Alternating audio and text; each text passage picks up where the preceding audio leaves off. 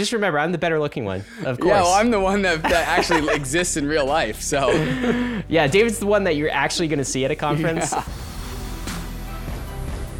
Hey, Bankless Nation, happy last week of July. Summer is almost over, but happy Friday morning to you. We're going to be drinking a cup of coffee as we enjoy the weekly roll up. We hope you are as well. David, how are you doing today? Oh, absolutely fantastic, Ryan. Um, some more three arrows capital fallout. Uh, we saw we said last week that it was probably coming, but as far as it goes, that's like the only contagion stuff we have to talk This about is this it. week. This is the last is time it. we talk This about three three arrows capital. Well, I don't know about that, but like the topics like Celsius seems to be over, Voyager's over. It's only Three Arrows Capital that's left. All right. I, getting some closure this week, hopefully. Uh, we're also going to be talking about Coinbase. An employee got arrested for insider trading. Yeah. You could be an insider trader at, at Coinbase, and there's some fallout with the SEC uh, and Coinbase. They got into another tussle, and the, even the CFTC is weighing in on this. We're going to cover that as well. Big drama, big drama in the regulatory space. And the last test net, the last test net ever. This is the last step before the actual merge is scheduled. It's here. The Goerli testnet is coming in the 6th to 12th of August. We don't know when because it's uh, set by a TTD number. We'll talk about that later. But Ryan, it's happening. The merge. It's happening. It's run, happening. Ron, Paul. Ah, It's happening. Lights in the background. That's great. As always, guys, this comes at you every Friday morning. This is the best way to recap your week in crypto. Hope you're joining us. And uh, make sure you like and subscribe Please if you are. So if you're on YouTube, make sure you like this video and subscribe to the channel. And if you are listening to this on podcast form, rate and review wherever you listen to your podcast. On Spotify, by the way, this is now in video version. We partnered with Spotify. They partnered with us. I don't know. What are the other? We now have bankless video capability on Spotify, which gives us another platform be, beyond YouTube. It's pretty cool. I enjoy it. Yeah, if you're a, a Spotify listener, you can become a Spotify viewer. And then Ah. at the crypto conferences, people can stop mixing me and you up. That's great. Just remember, I'm the better looking one, of course. yeah, well, I'm the one that, that actually exists in real life. So, Yeah, David's the one that you're actually going to see at a conference. Like, so it's definitely going to be David. All right. Um, all right. All right, David. Let's get to the markets. Bitcoin. it. What's it doing? some good things. Uh, Bitcoin started the week at $23,200, ending the week at $23,700, up 2.5%. Up 2.5%. Nice green We'll week. Good Uh, job, green, Bitcoin. green week, stacking on green weeks. We got, I think, three green weeks in a row. Ryan, knock on wood. Knock on Does wood. that happen? Yeah, That, that can happen during the bear That's market. allowed. Hmm, it's allowed. But the bigger story Yeah. was this one. What's this Yeah. chart telling us? This is uh, this is a Bitcoin chart again. But let me actually pull up the Ethereum ETH chart. Yeah, because need- I think need that the lines We are a bit steeper upward. What are we looking at? Started the the week at 1570. We are currently clocking in at 1726. Wow. Up 8.7 percent. Uh, was it was it last week that ETH was up 30 percent? Mm-hmm. I think it was. Yeah. So again, just stacking Do that on math in the your head. so we're Oh, don't ask me to That do that. eight percent No, plus no. the thirty percent. We're thirty eight percent on two weeks. No, that's not how it works. You can't add. You can't Oh, add right. percentages. I know. Yeah. I didn't know that. Yes, I do. I'd have to go back to the 14 day. Right, right, right. The good news is we're green, we're up, and we're heading in a good direction. Um, I think there's a story here. Uh, so, did, did you see it just like suddenly leap up? Yeah, I guess yeah. Mm-hmm. that was Wednesday, on the day of recording, and that had something to do with the Fed. Actually, Jerome Powell Yeah. spoke that line, that nice green candle into existence. I think, and we're gonna get to get to why that is in that story. But before we do, let's God, I'd love to be able to speak green candles into existence. Yeah, That would- only that would Powell. be a- sorry, that'd be a you have to apply for the position of central banker, David. Oh, I'm do you want out. that job? I'm out. Nope. no, I don't. It sounds like a terrible job. Yeah, it sounds like an awful Like job. honestly, everyone hates you all of the time. Sorry, Powell. ETH Bitcoin ratio. What's the ratio telling us? up 6.2% uh, is up to 0.02. My ETH BTC trade finally coming back to parity. Is that a real trade you made, or is that yeah, Oh, straight in your a, head? lo- a long no, a long time ago. I've been holding it. oh, really? Yeah, I've been uh, knuckling it. Yeah. You know, sir, I've never had the guts to make that trade. People trade on the, the, ratio. The short, like, short Bitcoin, long Ether. Yeah. yeah, I mean, like I would do that by just holding ETH over Bitcoin over the long time horizon, but like actually trading this ratio is like scary to me. Spooky territory. Mm-hmm. Yeah. I admire you, David. Yeah, Have I told well, you that? Well, uh, thank you. don't, don't don't you shouldn't you should admire me for other reasons other than my You're trading. You're trading, not your trading game. Uh, we could always look at the ETH DPI ratio if um, Oh, you know, if you're curious about ratios. But how about the crypto market cap? Are we above a trillion this week? Yeah, we're above a trillion. We were at 1 trillion last week. We are up to 1.138 trillion. Uh, the math is easy this week. We are up 13.8%. Nice. Uh, Nice. Gas prices still down on Uh, Ethereum? gas prices like crazy low. 10. Yeah. 10 gwei average gwei fee. You know what? You know what would be like super ironic, Ryan?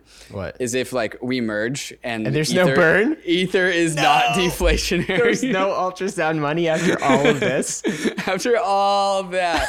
uh, so like the the deflationary threshold is seven, and we are at ten. We're just hanging on. We're hanging on. Tooth and so nail. um, I don't nail. know. What's so funny is when transaction fees are high, people Mm-hmm. get bearish or because they're like Ethereum is not scaling. What's the Mm-hmm. matter? Transaction fees are so high. Now on the flip side, when transaction fees are low, they're like bearish again. No one's using Ethereum, David. Right. Yeah, it's, a, It's like a lose-lose scenario Bear, yeah, bearish when fees are high, bearish when fees are low. I mean, okay, then that just means you're just a bearish person. Yeah, probably. Uh, I'm optimistic in both of these cases, so it's a good time to get your transaction fees through. Mm-hmm. Yeah. Um, but I do hope. I mean, just for the posterity of it, like post merge, we got to be ultrasound, right? We got to be Oh, we got burning we more be, ETH. We gotta be. I will. I will just personally spam the network with my Please do, just for like you know five just for minutes the or meme. something. Just for the meme. Yeah. Yeah. Okay. Uh, okay. Five, well, by the way, about- five minutes of spanning Ethereum. I'm pretty sure that is at least like half a million dollars. So I will not. I will not actually be doing that. Hmm. We call in, we create a DAO for it. You know, ultrasound DAO. I don't know. Ultrasound Get backstop. Lubin to help. Um, okay, markets.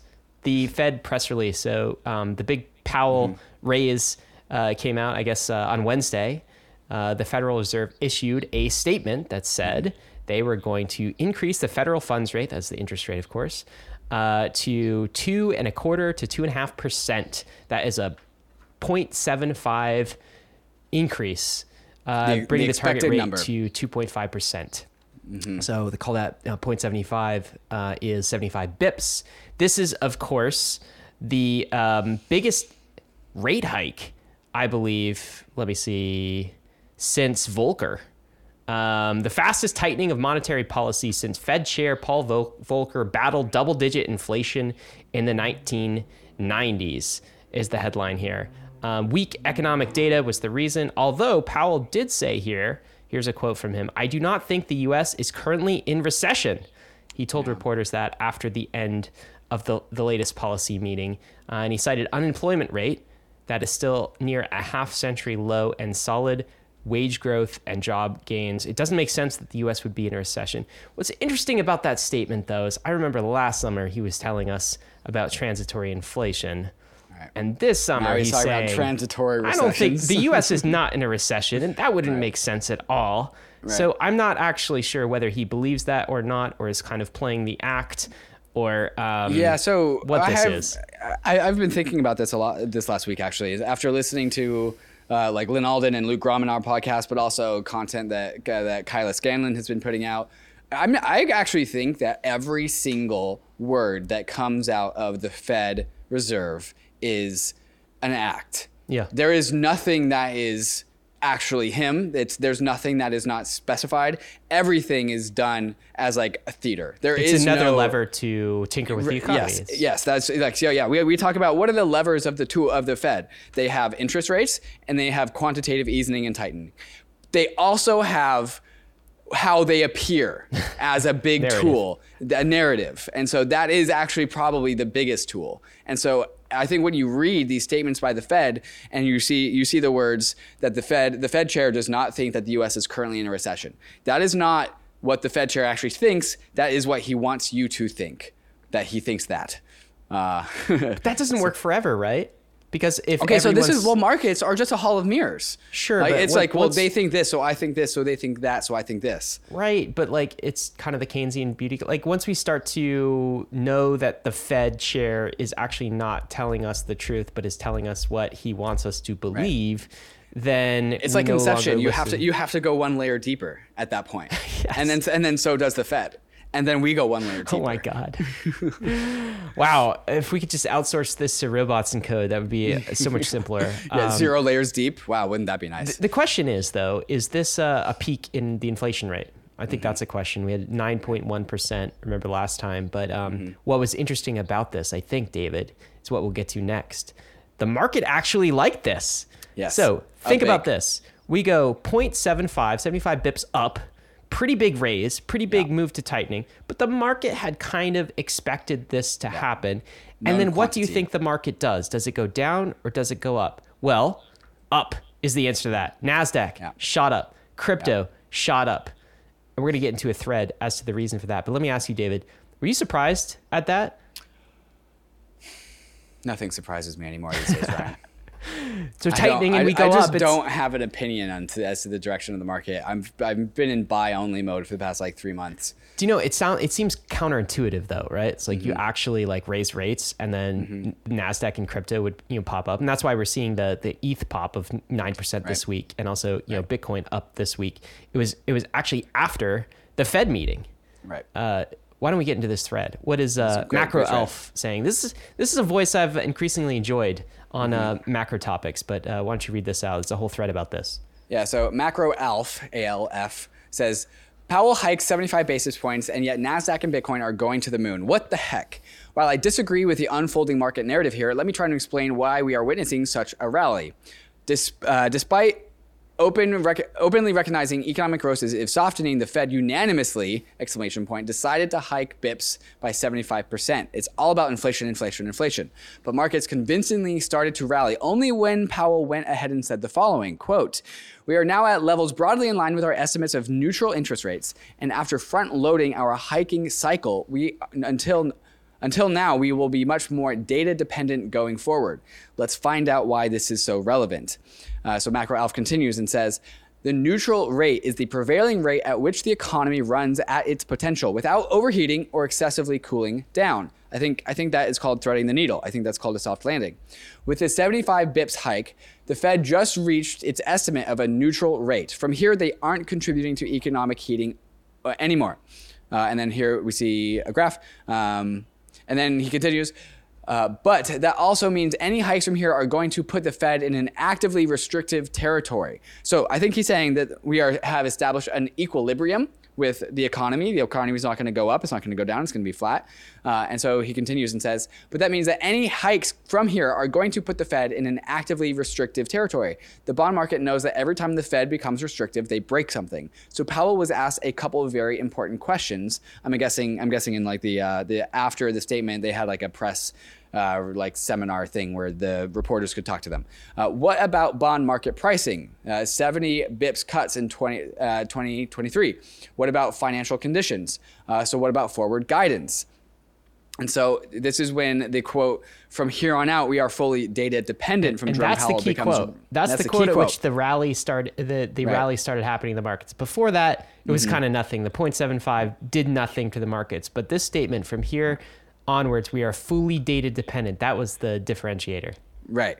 And so the, the, the question of what about forward guidance is answered by from here on on for here onwards we are fully data dependent, meaning forward guidance is gone. And so again, the thread continues. Why is this relevant? It all starts from a very strong opinion that the bond market has developed. Uh, uh, the strong opinion that the bond market has developed about inflation over the last few months. It's going to move down and very fast. Inflation, the bond market thinks the inflation is going to go down fast, bigly. Uh, between July 23 and 24, the CPI is priced to print at about 2.9%. So we're at where were we at? 9.1% last month. Uh, the, allegedly, the bond market, and between July 23 and July 24, the CPI is priced in from the bond market to be at 2.9%, basically at target. So the bond market is pricing in that the Federal Reserve is going to get inflation under control in about one year's time. So if Powell is not nearly on autopilot on anymore, and the markets have a strong opinion on inflation and growth collapsing, they can also price all other assets based on this scenario. So basically saying, if the bond market is pricing this in, so is everything else. If you look under the hood, market action also validates this narrative. Hence why you know QQQ, the Nasdaq is going up, uh, Bitcoin is going up, crypto is going up, uh, and so what's performing here, outperforming here, Nasdaq and crypto, of course, as I just said. If the Fed isn't going to tighten financial conditions on autopilot anymore, real yields will actually start declining again. Uh, and here we actually do see yields uh, start to, to decline, and they continue. Again, we're almost done. When real yields decline, value intensive and risk sentiment driven assets classes outperform. That's because the marginal return for owning cash USD becomes less attractive and the incentive to t- chase risk assets is larger, such as QQQ, the Nasdaq, and Bitcoin. Do I think this rally has legs? Question mark. I can rationalize the narrative being built post FOMC, but no forward guidance equals a very, very volatile Fed ahead of us. One small hawkish turn and it's all gone. You must, you must price in some additional risk premium here, not less. Basically, what he is saying is that the bond market has priced in we're solving inflation in one year's time. So as soon and because the Federal Reserve is not operating under a forward guidance scenario anymore, they are saying we are completely data driven at this point. If the data comes out and shows that we are not solving inflation within one year time, the market is not positioned for that and will likely react to that vol- in a volatile manner, like hint into the downside. Uh, and so that that's like the main conclusion to this thread. Yeah. So the the the TLDR is that you know, data driven statement had the, has the market thinking that the Fed is done increasing for now. Like nothing more than sort of expected. It won't get super yeah. ultra aggressive, right? That's what the market thinks. But the reason this rally might be tenuous is because if the market is wrong about that and inflation right. is much more persistent, it may drive the Fed's hand to change because now the Fed is data driven, apparently. So, can you trust this rally? Mm-hmm. Is is a question of I don't know. Can can you like what is inflation going to be in the future? That's mm-hmm. sort of how tenuous this is right now. So Certainly. I don't know. I mean, it's it's cool to see a rally like this. I I, I suppose, but we're probably not out of the woods yet. Uh, and uh, I guess we're all pretty data dependent from here on out. Absolutely. Um, yeah, the the the data is going to be the thing leading the market is an interesting place to be. NFTs. You know, last week we were nice talking transition. about yeah, it's just a just a nice soft transition to something that matters a lot less soft than the global soft monetary policy, I guess. the NFT price floor. Actually, I was looking for a um, dashboard mm-hmm. of kind of the the biggest like by market cap uh, NFT projects, and I found this NFTpricefloor.com. Someone sent it Great to website. us. We can Great include website. this from time to time. But quick mm-hmm. recap, David. What are we looking at? Just like maybe the top mm-hmm. 5 mm-hmm. How big are the top five NFT projects by floor cap? Yeah, so I really like this measurement, floor cap, which is the price floor multiplied by the number of assets, which is basically what a market cap is, judged by the floor. Uh, so Coming in at number one, of course, Bored Ape Yacht Club, floor cap of 857,000 Ether, followed by CryptoPunks at 714,000 Ether. That that gap is way closer than I thought it was. Uh, once upon a time, like Bored Apes were like almost three times uh, uh, CryptoPunks. Now they're almost at parity, followed by Mutant Apes, Otherdeed for Othersides, Moonbirds, uh, CloneX, I don't know what that is, uh, and then Autoglyphs. Do you know 857? So Bored Apes uh, equates to about 1.5 billion. Wanna, I don't want to know. Oh, 1.5 billion. That's the value of 10,000 Bored Ape yeah. NFTs right now. But there's not enough. There's not that much like liquidity there. There's 477 uh, ether that was traded in the last 24 hours. I get a decent volume, I guess. I wonder decent if volume. like um, NFTs continue to become more financialized. Mm-hmm. If uh, we'll see this kind of you know free up a little bit. Do you know what I mean? Mm. Like yeah. to your point, they're super illiquid right now, but like what happens if you can kind of um, lend against them, borrow against them? Uh, I don't know. Does that change the liquidity of them? Um, yeah, I think it should. Yeah, yeah. that's interesting. Anyway, well, we'll look at this from time yeah. to time to see the health of the NFT market. Uh, let's move to. I, I, expect there to be different things there in the future. I, I would not expect like this. this remember? Do you ever remember? Um, what was it CoinMarketCap before there was CoinGecko and there, like yeah. look looking at like the total market cap in 2017 mm-hmm. like it's it's completely foreign to what it is now because like things rotate out of like the top 10 oh, okay. i expect that I, bet, I expect there to be big rotation out of the top 10 oh that's a good take yeah, so you don't like think CryptoPunks uh, you know stays in the top five? Oh, CryptoPunks in the top CryptoPunks in the in the top five. Uh, David's a CryptoPunks maximalist. Yeah. I, I just anyway, I anyways, I got this NFT project to show. Yeah, CryptoPunk maximalist. Okay. Yeah. Um, merge, David. You want to talk about the merge? We, I do want to talk about coming. the merge, Ryan. How did you know I wanted to talk about the merge? It's so exciting. Okay, this it's, is it's happening, and mm-hmm. I guess uh, you know, quick tease in the market section today. Um, this is from DeFi Surfer. More than seven billion of annual sell pressure It's $20 million of daily sell pressure will be eliminated the day the merge is complete. How Press reminds us of that. Yes. This is not Yes. How Press, but something that he would say. Going to be Yeah. fireworks for the month following the merge. I don't know if you saw this chart, David, but Mm-hmm. again, once again, we're talking about post merge. ETH issuance is going to be reduced like 4.1% to 0%, hopefully negative in the negative territory, right? On wood. I hope so. Um, and that's an 87% reduction. Mm-hmm. Incredible. Issuance reduction of 87%. The triple halvening. It's like three halvenings in a row if you're used to kind of Bitcoiner uh, terminology. And that is happening. Mm-hmm. So if if the testnet is happening in early August, we'll get to what that means for like potential mainnet deployment. But we know what this means for issuance is a massive amount of sell pressure will be removed from the market at day one. So Ryan, uh, I just want to help put into context how big seven billion dollars is. Off the top of your head, do you know how much capital, how much dollars MicroStrategy has purchased of Bitcoin? Not how much Bitcoin that they have in dollar terms, how many dollars they've used to purchase Bitcoin. I'm gonna I'm gonna throw I'm gonna throw a number at you. Okay, Yeah. you ready to catch? Hit okay, me. Hit me. Two billion.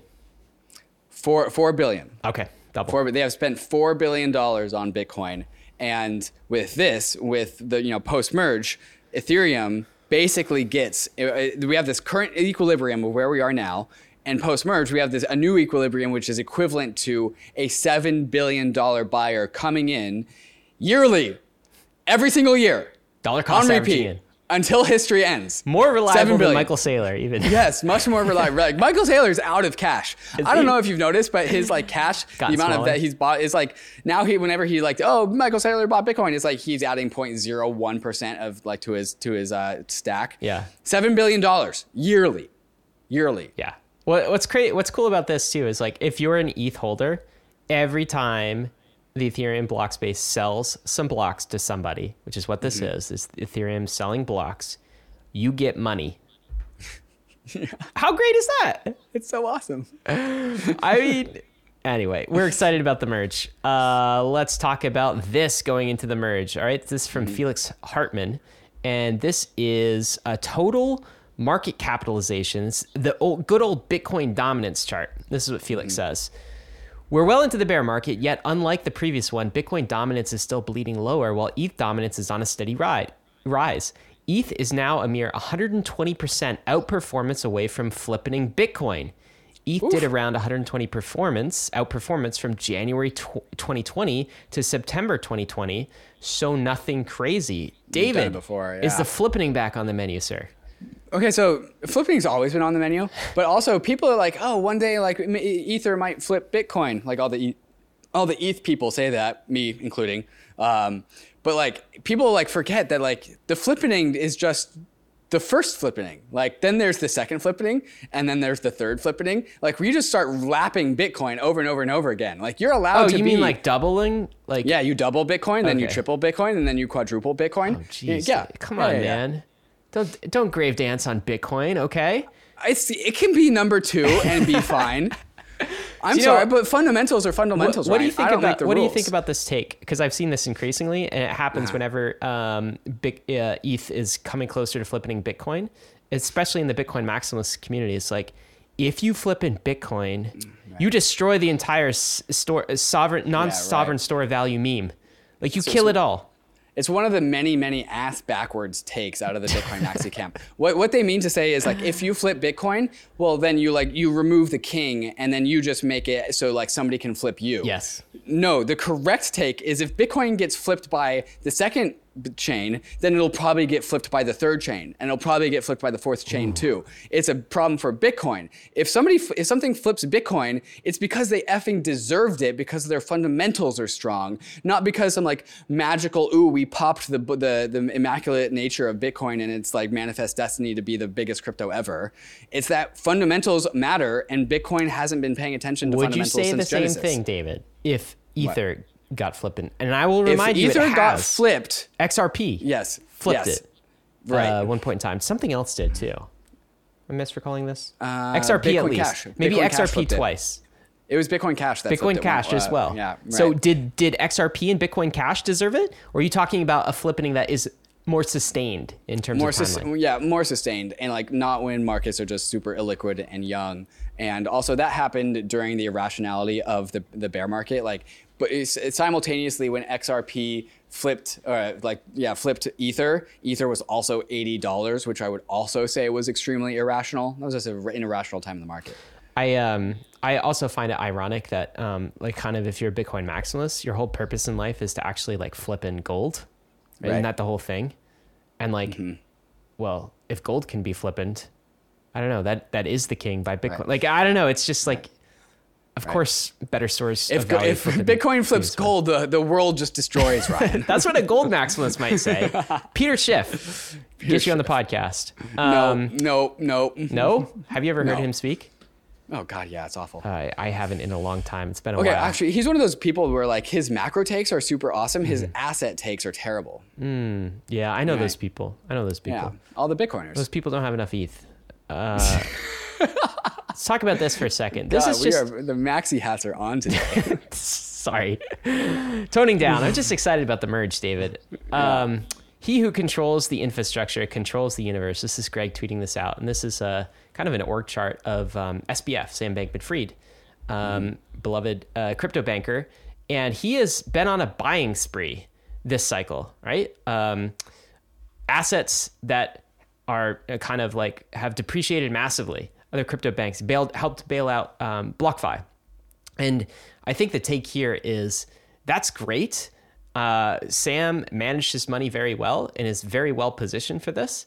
It's also a little bit alarming to me to see even more consolidation in the CeFi space. Like all of the, the companies that managed to stay healthy and, and retain a balance sheet are now buying all of the companies that didn't. And so what mm-hmm. we get, the result of like all of these kind of acquisitions is further and further consolidation and centralization. CZ is also doing the same thing. And I'm just like, oh, okay, these are smart business people. I get it. But it's another reason why DeFi looks like very hopeful and very bright is because we've always been concerned at Bankless that if we just replace one set of bankers with another set of, of central bankers, we haven't really achieved anything in this whole crypto journey. And like, I'm not faulting SBF or CZ for being like responsible and good business people in doing this, but I'm just saying like the system is kind of broken if it's all consolidated with a new set of bankers. Like we got a new JP Morgan on the scene and he's SBF. all right, coming up next, like I said, Three Arrows Capital is on the table. They speak, Su Zhu and, and Kyle Davies. They did an interview with Bloomberg. They actually said words. So we're going to read out some of their quotes to hear what they have to say. I'm going to go ahead and put on my Fed cap for that one, saying like if all the words that coming out of Kyle Davies and, and Su Zhu are not their true selves, but instead an act because that's probably what they have to do in the moment. Anyways, after that, Coinbase insider trading opens the window to for the SEC to target the entire industry. So there's two parts to the story. A uh, insider trading at Coinbase, that's bad, but just like kind of an open shut case. The what the SEC is doing as a result of that is terrible and needs to stop. And now it's triggered the attention of the CFTC. So we're going to get into all those details and more, and the rest of the show right after we get through some of these fantastic sponsors that make the show possible. Hey guys, we are back uh, talking first about Three Arrows Capital. I, I wouldn't mind, David, if this is the last time for a while we talk about Three Arrows Capital. And I feel like uh, this kind of gives us maybe a little bit of closure on this story. But the story is. Kyle Davies and Su Zhu, who are the founders of Three Arrows Capital and definitely in the spotlight, they spoke this week. It's their first interview. It wasn't on Bankless, it was on Bloomberg in written form. And we have some of their quotes here. David, what are some of the qu- choice quotes from this articles that in Bloomberg, Three Arrows Capital founders break their silence over the collapse of the mm-hmm. crypto hedge fund? What did they say? Yeah, first one comes in from Su Zhu, and he says, People may call us stupid. They may call us stupid or delusional, and I'll accept that. Maybe. He said maybe. But, they, but they're gonna, you know, say that I absconded funds during the last period where I actually put more of my personal money back in. So that's not true. Like the absconding is not true. Um, again, like I'm, my take, I was gonna save this to the end, but I'll say it here. This kind of feels like a whole like PR stunt. Like why would Three Arrows Capital take an interview with Bloomberg? Is because they need to they need to fight their image right now because it's probably relevant in court. Uh, that's my take. I'm going to go ahead and poison the well here with that. Uh, quote number two uh, from the from the article: Advisors in charge of liquidating the fund said in Ju- the July 8th filings that Zhu and Davies hadn't cooperated with them and that the founders' whereabouts were unknown. Zhu said death threats had forced them into hiding. "Quote: This does not mean that we've been uh, that we haven't been communicating with all relevant authorities," said Zhu in the telephone interview with Davies and two lawyers from Solitaire LLP. We have commu- been communicating fro- with them from day one. Again. Um, again, PR management. Again, is, is my take. Is my take. Uh, quote number three: This whole situation is very regrettable. Kyle Stavey I'll says. say. Many Plus people lost a lot of money. Yeah, it is very regrettable. That is certainly true. Uh, quote number four uh, Efforts by Zhu and Davies to deflect blame are a sharp contrast to the pair's previously relentless campaign of cheerleading crypto assets and belittling critics. Nerves were raked anew this week by creditor claims that the founders put a down payment on a $50 million yacht before the fund went under, a claim Su Zhu said was a part of a smear campaign. Uh, the boat was, quote, bought over a year ago and commissioned to be built and used in Europe, Zhu said. He rejected the perception that he enjoyed a- an extravagant lifestyle, noting that he biked to work and back every day and that his family only had two homes in Singapore. That's it. it's just living on the poverty line here. had two homes. Uh, quote, we have never been seen in any club spending lots of money. We have never been seen, you know, kind of driving Ferraris and Lam- Lamborghinis around, Zhu said. This is kind of smearing us, I feel. It's just a classic playbook of, you know, when this stuff happens, when fun blows up, then you know these are kind of the headlines that people like to play. Quote number five.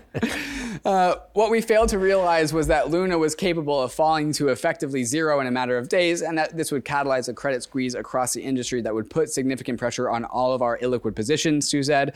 Jeez. After, after that day when Bitcoin went from 30,000 to 20,000, that was extremely painful for us, says Kyle. And in that, that ended up being the kind of the nail in the coffin. Uh, last quote for Kyle and I. There's so many crazy people in crypto that we kind of uh, that kind of made death threats or all of this kind of noise. Said Zhu. We feel that it's just in the interest of, for everyone if we phys- if we can be physically secured and keep a low profile. I think that is maybe it is in the interest of everyone, maybe not. It's definitely in the interest of Kyle Davies and Su Zhu to be physically secured and keep a low profile. That's for sure. Yeah, and of course, death threats uh, are are not cool. Under That's probably that's probably true. They are probably actually getting death threats. yeah. I, I believe that. I mean, 100%. that is a legitimate reason for for um, hiding. Right. But like I, I but reading some of death, death threats and not cooperating with the council. Did you hear an different things. No. What? Did I you heard, hear I heard, I heard that it was very regrettable.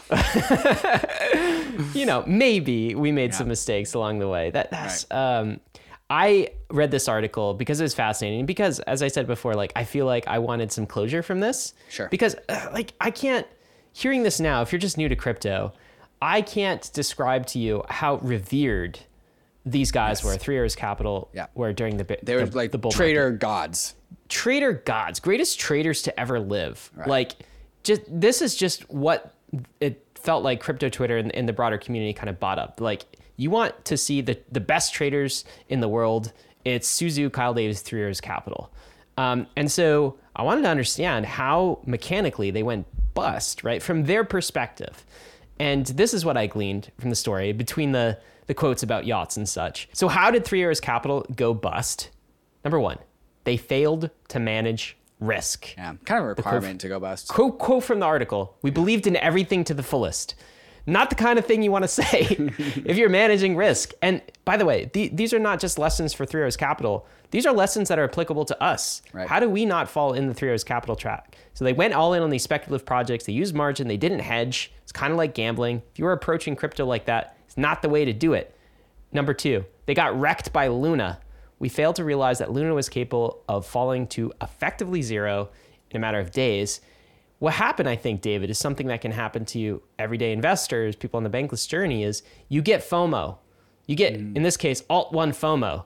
And what happened was Three Arrows Capital missed a number of big Alt 1 run ups, right? They missed that whole Solana thing that Multicoin and friends got uh, got in on. And so they started to believe their own narratives. They wanted to play catch up and they added risk in an effort to catch up. They didn't have to do this, but they wanted to get more out of the Alt 1 narrative.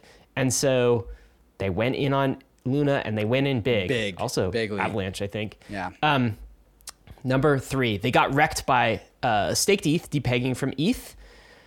The quote from the article is: Are there people who uh, there are people who also leverage long staked ETH versus Ether who will get liquidated as the market goes down? The answer to that question is yes. So they didn't appropriately manage the risks when they were entering into kind of these um, uh, these markets uh, that were somewhat obvious, right? Of course, you can't make the assumption that DAI is always going to stay pegged to a dollar. You can't always make the assumption that staked ETH is always going to maintain its peg with ETH. And if you are um, margining and risking some of your assets based on that assumption, that is a bad move. Number four, they got wrecked by GBTC, as many people did, because everyone did it. Then the trust went to the discount and then went um, to a, a far bigger discount than anyone thought possible. So, like during these kind of market events, things can happen that you don't expect, uh, like GBTC depegging in such a big way, and they didn't consider that. And then, of course, like they didn't do the classic thing of they weren't ready for Bitcoin to go to 20k. Right. This is Su Zhu again. Bitcoin went from 30k to 20k. That was extremely painful for us. That ended up being the nail in the coffin. Crypto investor, are you ready for a 90% drop in your assets? Okay. In the last bear cycle, ETH went down by 95%. Right. I knew many a good crypto investor who got l- their positions liquidated Hello. in something like MakerDAO. All right. it's like, these, these people are great investors. Full, full confession. Yeah. I was one of them too. Yeah, there, there we go. Where's that I- POAP? I, think we both would have that POAP. Well, I di- like so I didn't get liquidated, but it came closer than I ever Mm-hmm. want to feel again. All right, so like you got to be ready for these drops. Summary of the lessons for us from the Three Arrows Capital bust. Number one, how do you avoid this in the future? They went bust because they took too much leverage. They believed their own hype. They Mm-hmm. bought the top on speculative assets. They weren't ready for a 90% drawdown, and they invested more than they could afford to lose. At the end of the day, this is basic stuff. Yeah. It's almost noob level stuff, right? Yeah. It's the stuff that we all need to embed deep in our psyche if we want to survive on this journey. Mm-hmm. And I think the final lesson from all of this is the pros aren't always what they seem. Okay? The trader gods didn't end up being gods after all. You got to do your own research. Don't listen to what David and I say. Don't listen to what Su Zhu says. Do your own research on this stuff. Mm-hmm. Yeah, That's the yeah. There's um, there's a there's that quote that everyone's an expert in the bull market. So Yes. like it's, it's it's more about being an expert in the bear market. That's the that's where true colors show up. What what is the um, the fallout reaction from this uh, this interview? Like, it wasn't very favorable. No, there, there's a number of uh, uh, yeah. The, block put out a, an article that that had some reaction takes to this the Bloomberg article, uh, and so a quote from the block article says one disgruntled party told the block that they were absolutely disgusted after reading the interview and said, "Stop hiding and deflecting blame and own up to your own mistakes. Cooperate fully with the relevant parties and do not ghost those involved with this." And a second quote from Arthur Hayes, and this is this one's awesome. Arthur Hayes, no stranger to controversy, he's the guy that got charged by the CFTC for operating BitMEX, was scornful in a thread on Twitter, taking issues with Zhu's claim that he wasn't flashy. Come on, y'all. Zhu ain't flashy. He rides a bike to work and then to the marina where his super yacht is moored. Only two homes. Bruh, you straight summoning it in the Kampong, aka Tanglin. I don't know what these references are. Uh, he rich people references, I'm, sir. Yeah, rich. Yeah, I'm assuming rich, rich neighborhoods in Singapore, maybe. Uh, he wrote referring to different Singapore neighborhoods. Yeah. hmm There it is. That's the story. Case closed. That's what we can learn. I hope we can move on from this, and I I know we will. David, let's talk about this next item, which is big: Coinbase insider trading. And I think there's two pieces to this story. Why don't you tee us up with both those pieces? Yeah, yeah. So the, the first one is just a headline, right? Uh, Coinbase product manager arrested on insider trading charges. You know, kind of more or less the full story. You kind of get it. There's not really too much crazy there. Um, two individ, two brothers profited by 1.5 million uh, dollars in illegal trades on 25 different crypto assets and at least 14 different separate co- coin, Coinbase public listings. And so the idea here is that Coinbase lists these tokens. These people that know about it ahead of time buy the tokens, and then they sell the tokens after the listing, after the token pump. Uh, Coinbase has been like listing a lot of like just ridiculous tokens lately, like ones that I don't even think are on Uniswap of all places. Wait, really? Yeah, I, I don't know if that's true, but it's like the, the names of the tokens are like, I like uh, what was that? What was that? Right? Uh, Let's go Brandon coin. Like What? stuff, yeah, stuff like this. It's some bad bad tokens. It's like already questionable. Uh, so like they're kind of digging themselves a hole. But anyways, these two brothers charged with uh, doing illegal trading. Um, but that's like the much smaller side of this story. The, much bigger side of the story is that the SEC is charging these two brothers for trading illegal securities. And that's where so much collateral damage comes into this whole entire. Wait, are there? There's two charges here. One is like wire fraud, Yeah. which is the like the base charge, Right. But they're also charging them for uh, legal securities. Yes, and so the the SEC is is claiming that the assets being traded are securities, and so they're taking these two brothers, I think, and there's also a third person, a friend, uh, and they're taking these people to court for wire fraud Wow. and for and for trading illegal securities. So what this does, Ryan, is it implicates Coinbase as an illegal securities exchange. It implicates every other exchange that also trades these assets as an illegal securities exchange. It implicates uh, the issuers of these tokens as issuers of unregistered illegal securities. And the worst part about this, Ryan, is you know who the defendants in this case are? These three, bro- these two brothers and this other guy. Oh, so they're, they're picking they're picking on them. Like I Right. understand they were they were at fault. There's a real wire fraud Yes. uh, charge here. No one is contesting that. But the SEC is trying to make a broader Yes. point, I Yes. suppose, in court. Right. Yes, and so the like say these these people like plead guilty. I think this is the way this works. They, these brothers plead guilty because they don't have the resources to fight the SEC, and the, whether or not they, just traded don't want to. securities is Yeah. not their fight. They they're fighting whether they should go to jail or not over wire fraud. They don't care if they were securities or not. Who does care is Coinbase and the token issuers who aren't defendants, and so since they're not defendants, they can't stick up for themselves because they're not involved in the case. It's ridiculous. It's, It's- actually it's- the most spineless move I can think of. Like it's it's it's like okay, so yes, wire fraud, front running Yeah. bad. Yeah. The thing they did Charge is inexcusable. Charge, Charge them. 'em. Like we have a legal system for a reason. Mm-hmm. Let's use it to its full extent. It's the securities thing that the Yeah. SEC is sneaking in. Right. That uh, Sneaky, implies sneaky a much Gary more insidious Gensler. agenda. Okay, let's see what uh, see what Jake Chervinsky says. I'll read In- his in a first thread tweet, and he's reader, got please. more. Um, the SEC alleges in today's complaint that nine digital assets are securities, but don't explain their analysis for even one. Right. They also didn't sue the issuers or exchange where the tokens traded, the people with resources to fight back. Right. They just went after one man and his family. It's reader, please. hard to overstate what a mess this will be. The SEC's jurisdiction turns on whether these assets are, in fact, securities. This means the case may require nine mini trials, one for each asset, to resolve their security status without the issuers or exchange to defend any.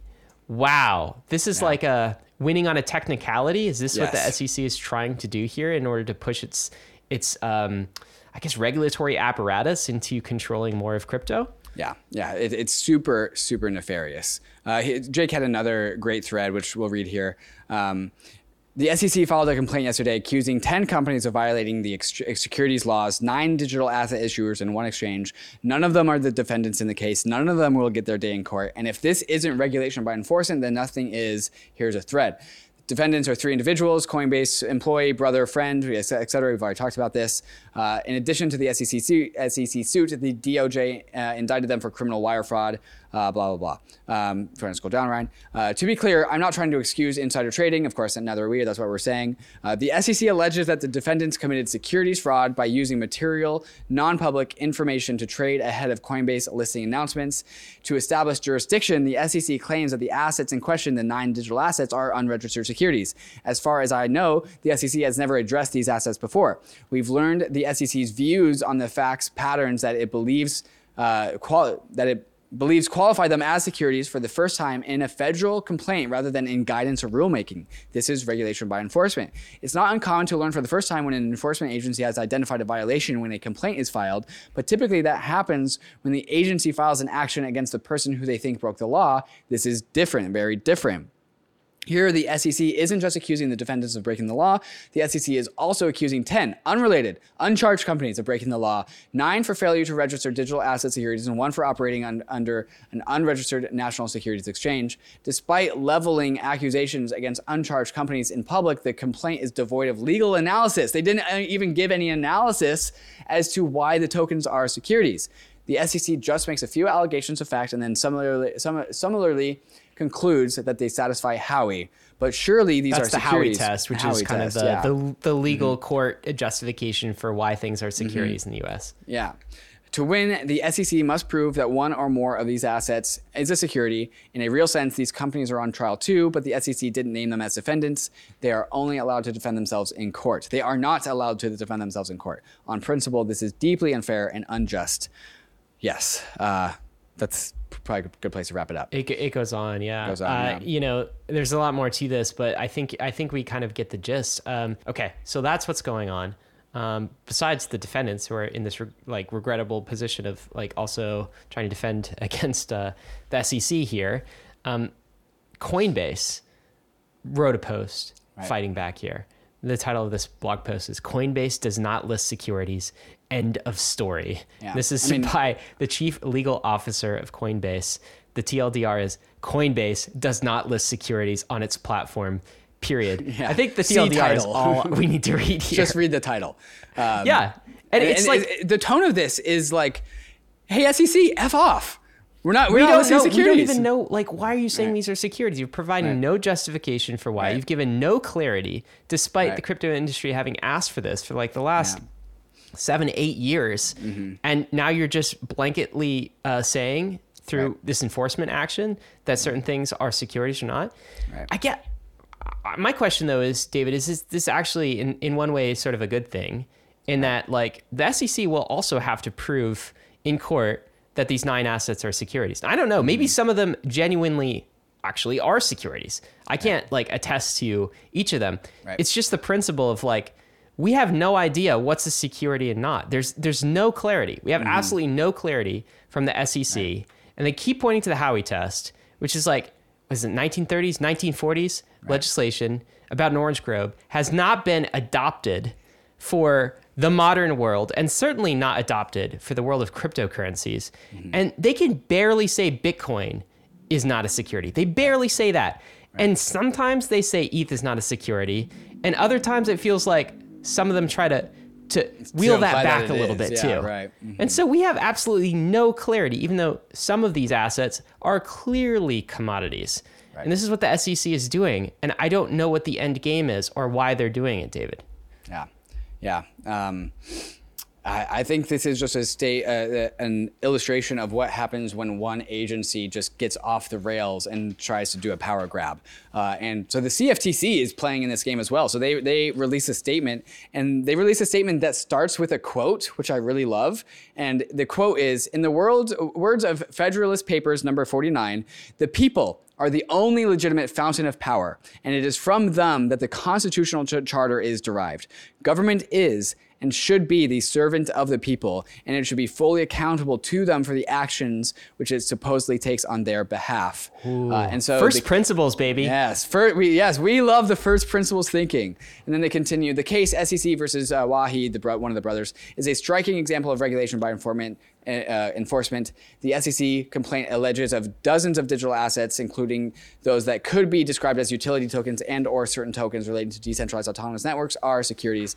The the fact that the CFTC is making a public statement about the errant nature of this of the SEC, that that's a big deal. Like, Well, yeah, this like is a commissioner saying Right. basically to the SEC, guys, chill. Chill, Like, chill, chill, just guys. chill, Gary. Right, yeah. Okay, you've gone too far. You're crossing some Right. Mm-hmm. lines here. And it's not even clear that this is SEC's jurisdiction, right? Right. I mean, there's some turf war between the CFTC and the Mm-hmm. SEC, and the CFTC so far has been much like more pro market innovation, Right. and not enforcement, Right. uh, like through um, through uh, enforcement, regulation through Right, enforcement. See, But the actually- problem with that, Ryan, is that like the CFTC is like, okay, like you guys industry, there's some rough edges, but like good job, keep going. Let's see, let's see where this goes. We'll like be relatively hands off. BitMEX, no, no bad. We're going after you, but like for the rest of you guys, like keep going cautiously. Yeah. And then the SEC is like, oh, CFTC, you're just like leaving this open for us. We We'll can have it. all of this. We'll take Yeah. it. Like we'll take all of this. It's the same reason libertarians never win elections. Right. Right. It's just because it's just like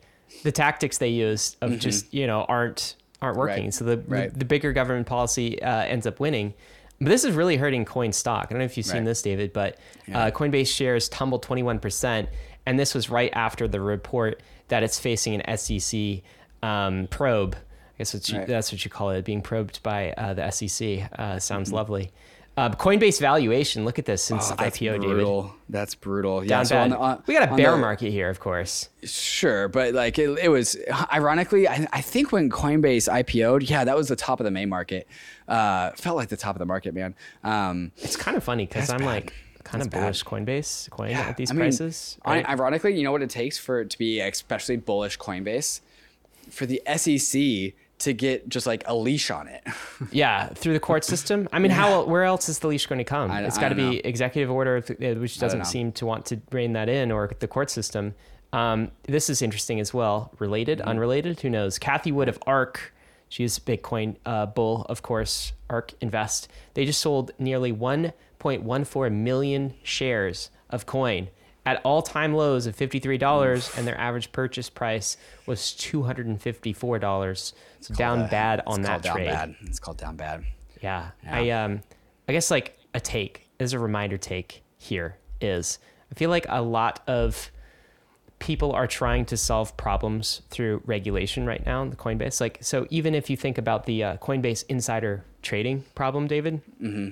um, what if we just allowed everyone to list assets and there was no such thing as front running? Imagine that. We don't have to imagine that. That's called Uniswap Right. the take here is stop trying to solve everything with regulated crypto banks. That's what the Genslers want. That's of the Kesslers. the answer to listing uh, front running is Uniswap, where anyone can list. The way to prevent another Celsius is by using Aave, where loans are on chain. We have the solution. It's called DeFi. I do think that DeFi doesn't solve everything, Right. but it does solve some of these problems here, including lack of transparency in a black box. We had the Celsiuses and, and the BlockFi's of the world, and also including Coinbase front running. If you're mm-hmm. listing an asset on Uniswap, anyone can list anytime. There's no insider information whatsoever for an asset listing, and it eliminates the problem completely. You eliminate the need for regulation. That is the model for DeFi, or the regulation happens on chain and everyone can be a regulator. Anyone can audit this thing at any time. That is the better solution than uh, you know clamping down in a big way. Part uh, the whole point of labeling something as security is because of a, a, information asymmetry. Like if you are the issuer or the manager, then you know things than the buyer does, and Yep. that gives you a bunch of power.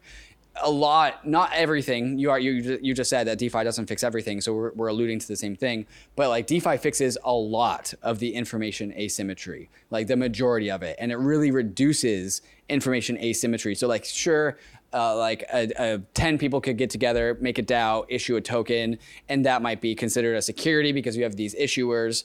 But like, you know, maybe, you know, I don't know, join the Discord, see what they're up to. If they if they allow allow that, you can see their behavior on chain. You can see On-chain that when it gets flows like, are, caution. are right. basically they're like um, quarterly statements in real time. You Right. get to see Yeah. revenues. So like a lot of transparency happens when so even if it's a security, if it's a token on chain, automatically there's so much reduced information asymmetry. So yeah, I don't know. Gensler, take it into account, bro. Yeah, what we're saying is there's wins for you, Gary.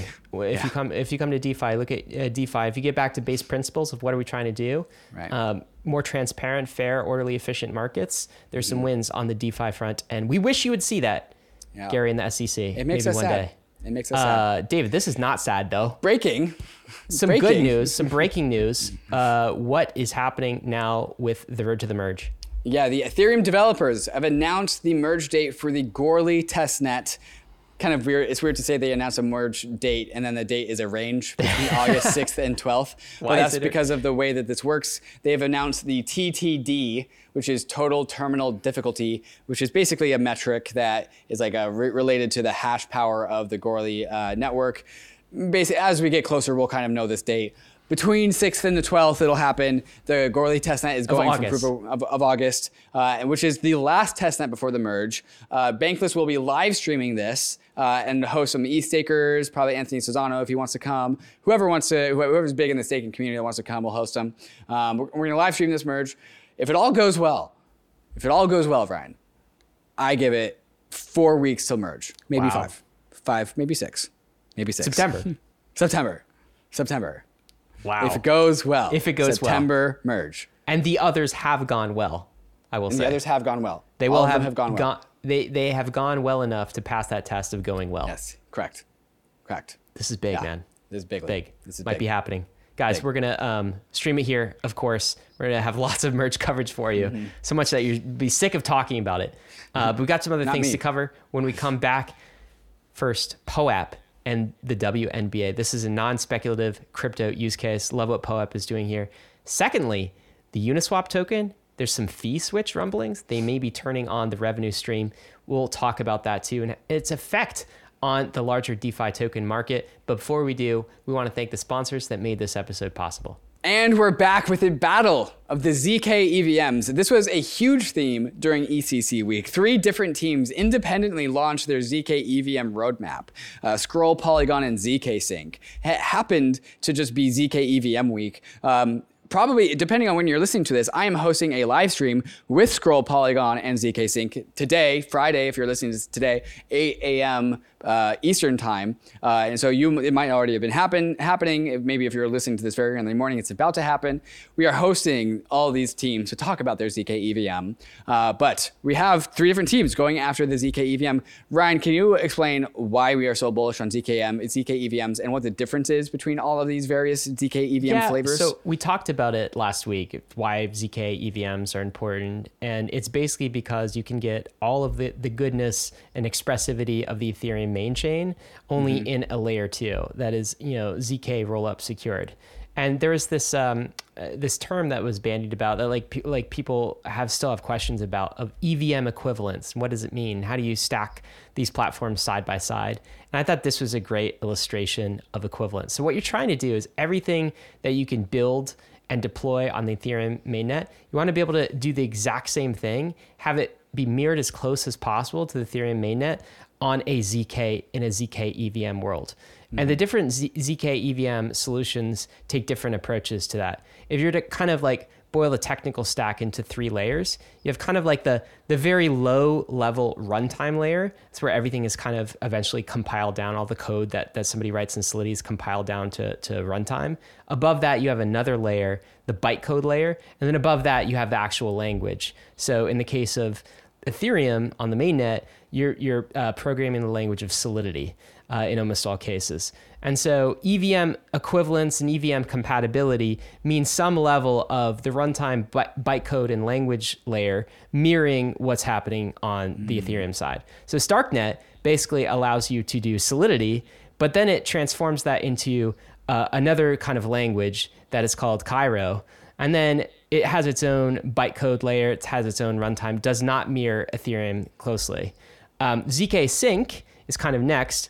Uh, it allows you to uh, write in Solidity, and then it, com- it compiles that down. But like the bytecode and runtime are still different than the Ethereum mainnet. Hermez goes a step farther, and uh, some of the bytecode, like at the kind of the opcode layer, uh, is um, uh, basically the same as Ethereum mainnet. And then Scroll goes the farthest, where it is the most equivalent to Ethereum of all four of the solutions, where it gets down to kind of the bytecode layer. Uh, and um, you know the runtime, of course, is uh, the ZK EVM. That's kind of the difference between all of these solutions. Is you can sort of transport your your Solidity code uh, on Starknet. You you kind of have to learn some Cairo. On ZK Sync, you can sort of port your Solidity code. Same with Hermez and Scroll. But with with Scroll, it has more equivalence to Ethereum at the bytecode layer, and these other solutions don't have as much, though they have some. well done. I'm impressed. Ah, yeah. What? Nice job. It's pre- some someone more technical is just going to be like, all of that was trash. Bad explanation.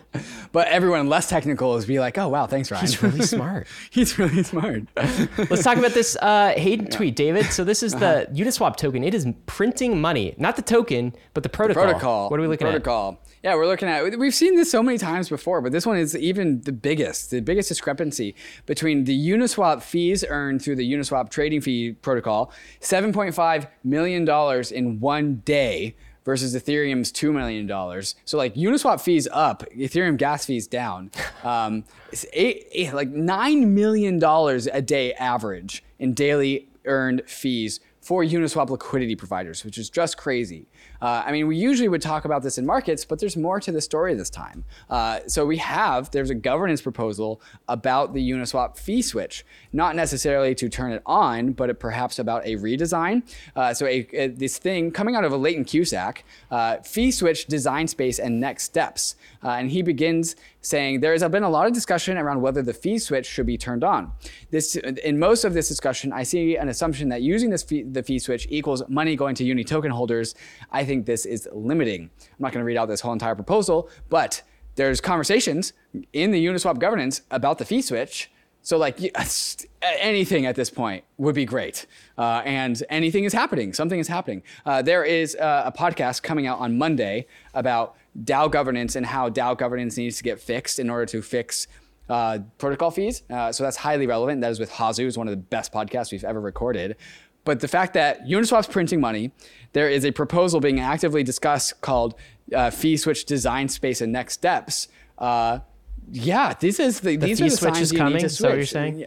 You think it might I, be? the, the, it's it's not not coming at the very least. we are. St- uh, I don't know if we're making steps in the right direction, but we are not making steps in the wrong direction at the very I least. look, I think that Hasu episode is uh, is perfect because there is this perception of like our our DeFi protocols, our blue chips, are not broken. Like they just handled the recent crash phenomenally well. They're still printing money from a revenue perspective, but there's a perception that the tokens themselves are broken from a value accrual perspective. and from Valueless governance tokens has Yeah. turned into an actual, not a meme, but actuality. Exactly. And so that's the discussion we have with um, Hasu is how do we fix that?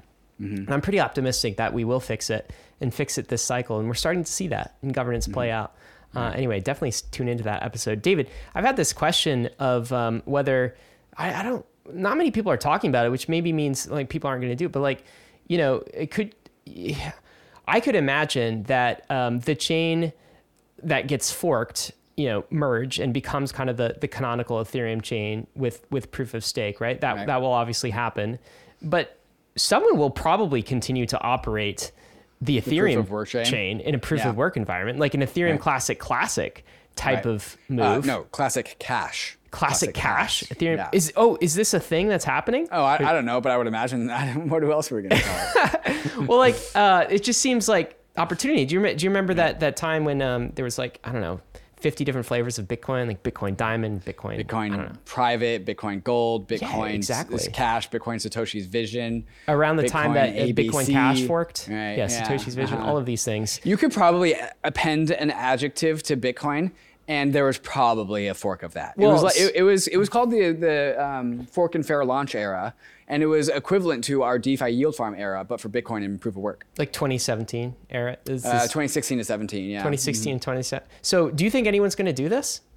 Uh, yeah, probably. Like the Yeah. miners? I mean, like the the it just takes a very minimum amount of coordination to coordinate on the new Schelling point, which is the proof of work chain that forks off of Ethereum before it goes to proof of stake. Uh, like, why not? Well, And, and the thing is, like, if some people do it, then like traders do it, and if traders do it, then other traders do it, and all of a sudden it becomes a Schelling point. I feel like all the people that would have done this are busy with their own chains, though. you know, like um, They've already made a chain. Justin Sun. Yeah, right. It's like you know he's got Tron. You can't Right. fork in it another Ethereum. Uh, sir, you already done that. underestimate Justin Sun, sir. he could just another Justin, Sun will do whatever he wants if it makes him money. Look, the great news, if you are an ETH holder, is of course you just get this coin too. Yeah. Whether it's valuable or it's gonna be that valueless, simple. just get it, sell Yeah. it, free Yeah. airdrop, free Yeah, fork. that, that I will say that that you should sell it. You never know, David. I don't know how fast or slow, but eventually you should get rid of it. Okay, not financial advice, but you should definitely sell. You should definitely sell. NFT stuff, David. This is pretty cool. Uh, oh, by the way, wait, wait, we didn't even finish. We didn't even start that story. This story. This story. The story was a different story. Ant, Antpool, which is a, a proof of work mining farm for Ethereum, supports Ethereum Classic ecosystem with $10 million investment. Ethereum Classic is the proof of work Ethereum chain that forked off of Ethereum with a DAO hack. It's the one that has embraced proof of work. Antpool, a proof of work miner, has uh, invested $10 million to support the Ethereum Classic ecosystem. Makes sense because these people have hefty, hefty financial investment into proof of work, and so they would love it if Ethereum Classic had a vibrant ecosystem, so they could they could just like mine that chain and sell those tokens because like you go, I mean, what is the Ethereum Classic market cap, Ryan? It's got to be under Uh, I a was billion, just right? looking at this. Yeah. What are we? market what? cap. Oh wow, kidding? five five. Wow, wow. No, that's this is 8.5 billion, my friend. well, yeah, but it's also up forty percent on the day. Oh, So, it's like, been appreciating relative to ETH recently. Yeah, well, big People are time, doing this right? trade. Yeah, yeah, and so, but, but also this like quarter trillion dollar network, Ethereum is going to turn like all of the revenue towards proof of work miners off, and then like these miners that are f- mining this like you know quarter or two hundred billion dollar network are all going to go and start mining this eight billion dollar network, uh, and so like margins are going to get real thin, and so these miners are investing in Ethereum Classic because they need to pump up the chain because that's their revenue source. Maybe that's David. Maybe maybe that's why there won't be many forks uh, or any forks of a pre-merged Ethereum is because there'll be. Ethereum be Classic kind of has that niche already. Yeah, but but if you fork off of the most most recent chain, you get a lot of like MakerDAO and yeah. all like Compound. All these things are still like the contracts are on Ethereum. Things like Dai will break because the Ether price on the new Ether price will go to like zero or like very very low. Hmm. Like USDC is not going to be honored. A lot of things that are going to be extremely chaotic on that chain. Hmm. But like I don't know, like you can pick something up from the ashes. There you go. For the enterprising young scammer, it's Yeah, just uh, yeah. start just just long Forks enough for me to sell. Just let me sell. There you go. Hey, maybe something could come of it. I we shouldn't be uh, so, so sure here, so, David. Yeah, something as in more ether for me. All right, let's talk about POAP, NFT POAP, stuff. yeah. Mhm. Um, this is Roz saying, I'm a giga fan of POAP because they found product market fit outside speculation. And this is a tweet Yeah, f- of few POAP have done that. at in a stadium on the Megatron. Mm-hmm. Uh, scan to collect your WNBA NFT. It's Mm-hmm. a POAP. Uh, and this is a partnership with the WNBA. I Yeah, have the, the WNBA releases like this, like to do like what is this? Yeah. and they say we're excited to announce that everyone attending the 2022 That's cool. WNBA Commissioners Cup Championship presented by Coinbase on July 26 will have the opportunity to mint a free collectible NFT called a POAP. This is the first ever WNBA issued NFT, and it serves as a digital proof that you attended the game, kind of like a ticket stub or souvenir. Cool, cool. That's very Nice. uh, good exp- explanation of what a POAP is, actually. yeah, right. Yeah. Good job, Yeah. guys. And job. that's exactly what a POAP is. Um, this is the POAP itself on POAP. Wow, it's pretty. dot gallery. Yeah, it looks great. And I think about 84. uh, 84 yeah. people. No, no, no. Um, seven. Apparently, seven hundred people or so inputted their emails. We're Oh. still, you know, we're Yes. we'll still working it, something like this, and uh, you know, but these are new people entering Right. the crypto world that previously wouldn't have, and these are definitely um, more more the normie side, right? This is not a yeah. speculative asset use case. It's nothing DeFi. Mm-hmm. I guess it's NFTs, but all you had to do was show up to a game, to an event. That's cool. I love that. Mm-hmm. Yeah. So like uh, 84 people got them. So 84 people pulled out their phone, scanned their QR code, and had a mobile wallet to collect that POAP. 84 people at a WNBA game had a mobile wallet. That's kind of cool. Um, let's talk about this, David. There's a bill before Congress, bipartisan bill seeks to eliminate taxes on crypto transactions under fifty dollars. If I had one of those Wah, kazoo things, I'm be like, I mean, cool, but just under fifty dollars. That's all. we get. $50? How, Like five hundred dollars. yeah, come on. I- 500, please, please. I, mean, yeah, but um, th- these are some of the. That's not even people, dinner. Like if I have to pay somebody back for dinner, it's like over $50. right? I mean, I guess this is gas fees, maybe sometimes, most Yeah. of the time on Ethereum. I But guess so. Yeah, more. That'd be nice. That'd be nice. some progress. I don't know. It's something. We have to see if that goes You, you- anywhere. do you know that it's something meme? Yeah. It's something. I haven't seen that meme, but yes, Oh, really? I, I see it now. Uh, other news: Solana has physical store stores now. It's like the Apple store. There is a Solana store. Looks like in the background there's some T-shirts. Looks like there's a T-shirts. shoe over there. yeah, what is that? Uh, there's some NFT uh, frames as well. Um, I Okay. can say anything more about this. You know, it's Okay. Solana's got a store. Solana's got a store. Is it open 24 7 or is it No, closed? where is this store? I would kind of like to visit actually. Come on, that was a funny Show joke. What'd you say? Is it open 24 7 or is it close? oh, dude. Great. Uh, edit that. Delete that. We're gonna get YouTube don't, don't comments. do that. Don't do that. That was a good joke. Let's move on. Uh, Chipotle buy the dip promo includes two hundred thousand dollars in crypto for customers' Coinbase accounts. The restaurant chain is also giving away two million dollars in guacamole and queso to celebrate National Avocado Oh Day. God, it's a bear market. God, next, next, next. You wanted next. to include this, David, so you have to live with it. Now tell us why this is significant for a roll up, sir. Oh, Coin Chipotle has adopted crypto. Bullish Next, please. guacamole. Next, Next. please. Oh, oh, it's the same story did it again. Too much fun. introducing, introducing Web3 subscriptions coming out of Mirror. This is a real announcement. We're back to being totally serious. Mirror says that they are excited to announce the launch of Web3 subscriptions. This new feature allows readers to subscribe to any Mirror publication with their wallets and receive email notifications when content is posted. For creators, Web3 subscriptions open the door to building a wallet-based community as opposed to an email-based community that can be used across Web3. Uh, so basically, rather than using your email and password, you use your Ethereum wallet. Uh, and a big headline, big like line that they title a paragraph is "The future of community is wallet native." Big fans of that. Big fans Big of that. fan. I like. I really like what Love is doing. It's like Mirror the 100%. Substack killer. I don't 100%. know. They're making some progress. This is all Yeah. about winning the hearts and minds of the creator community, and I think that's Right. better done with NFTs. Uh, David, We- what's this? As previous Substack customers, we would know. Uh, wallet current Connect. current, sir. oh yes. Oh yeah. Oopsies. Don't jump the gun. Uh, Wallet Connect. Say hello to the future of chat with Wallet Connect Chat. You can DM any user using any wallet on any chain. So Wallet Connect releasing a chat feature. Uh, cool. Nice. Nice. Uh, next. I like this. I want to do it. not I just don't know who to do it with, David.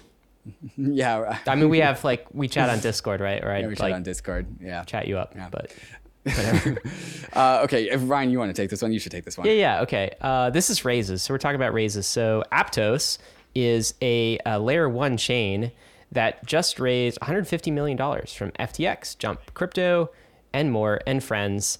Um, I think Aptos was the um, former people involved with the Diem project, the Novi project at Facebook. Ah. Yeah. So Aptos consists of the leaders, engineers, and strategic talent behind years of development at Diem and Novi. You remember when um, Diem was like a big thing, and Big in Ethereum killer. 2018 it was the blockchain that was going to come eat Ethereum and all of the other smart con- contract chains. It's called Diem. Yeah. It's best engineers in the game. They were at Facebook, and they developed this uh, not Solidity, this programming language called Move. Well, it's back now. It's called Aptos, and I've actually heard in the developer community some some rumblings that Move is kind of cool, kind of works better in, in some ways maybe than Solidity. Um, that does not say much for the Aptos chain. I'm not sure about that, but the same tech. And it kind of begs the question. It's like you look at some of the investors here, FTX and Jump Crypto. Besides Aptos, there's another chain that's similar to this that also uses Move rather than Solidity. It's called Sui. And so, is this the rise, David, of the ETH killer killers? Hmm. Question mark.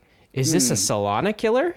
Around Is- the roller coaster we go. Yeah, it's Another interesting. And, and the set of investors, of course, are um, the typical investors who funded other layer ones in the past. Um, the skeptic take here is rotator's going to rotate, Right. and we get a new crop of alt layer ones every single cycle. And here's another one. Yeah. Um, I guess the more optimistic take is awesome, more funding. Uh, Move is potentially a really cool technology. Who knows what these blockchains can bring to the table? Doing more experiments, getting more funding for these experiments as well. What's your personal take, my friend? Um, I don't know how to differentiate it other than the backstory of Facebook. I'll wait until I see a community. There you go. What a what a reasoned, uh, rational take from my co-host here. Um, also, I'm just exhausted, Ryan. you, are you hot in there? Do you have the AC off? no, I'm exhausted of all of all the uh, all the ones. I thought you were exhausted because we just did like a three-hour podcast with Balaji this morning. We do a lot of podcasts, guys. Uh, Unstoppable Domains, they just reached unicorn status after their latest raise. So over a billion dollars. That's what unicorn means. A sixty-five million dollar Series A. I don't. How does Unstoppable Domains make money? They I sell feel like they've, domains, got- sir. they've gotten drowned out by ENS. No, they sell domains. It's a good business model. Dot crypto. I have a dot crypto. I did not purchase it, but I have one. Uh, let's talk about you jobs. You didn't give them money. Bank, bankless jobs board.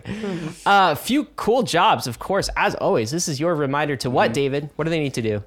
get a job in crypto. It's. Do you listen to how much fun me and Ryan have? I mean, uh, Bankless probably has the most amount of fun out of No, any don't company. say that. Everything's like What? this. We Yeah, do. okay. I mean, we, I'm, I'm just. We have a lot of fun. We want you to get I a mean, job. Other other companies, other companies also have fun. Yes. Um, and so you should get a job in crypto because they are probably more fun than your Boomer Web two TradFi job. Oh, there's also some bankless jobs. Alpha. Oh wow! I wonder why I was talking about how fun it is to fun. work at Bankless. But first, Vertex Protocol, a marketing coordinator, That's non-technical. uh, Bankless UX UI designer, That's non-technical. senior newsletter editor. We are looking for that. It's literally the best job on the market. Also non-technical. Really hard to do, but if you got it, you got it. you Streams. got it, yeah. It's looking for a financial analyst. Stakefish. I think is that wait con- is that is that non-technical? That's Financial definitely analyst? non-technical. That's non-technical. Okay. Yeah. Okay. Cool. Uh, Stakefish, smart contract software engineer. Stakefish, back-end engineer. Stakefish, blockchain marketer.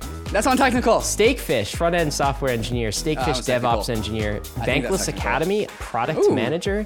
Don't know what that is, but it's definitely non-technical. Uh, Bankless Academy, I know what that is. Up and coming. I do know what that is, but I don't know what they're up Awesome. Guys, there's so much for you there. Uh, go follow the Bankless Jobs board at bankless.pallet.com. Make sure you plug in your email. You'll get these updates via email when they come up. Mm. You'll know what the jobs are. David, DevCon's coming up too. Yes. Should do a quick PSA for DevCon. What's DevCon about? And uh, what's some of the alpha around DevCon? Yeah, so it's a little bit like Dev Connect that we did back in Amsterdam. Amsterdam was the first Dev Connect. DevCon, this will be the seventh, no, sixth, sixth DevCon. This one is held all over the world. Uh, if I was on my game, I would be able to list off every previous city that DevCon's ever been to. Even though, Ryan, I have been to zero of them, and I'm very bummed about that.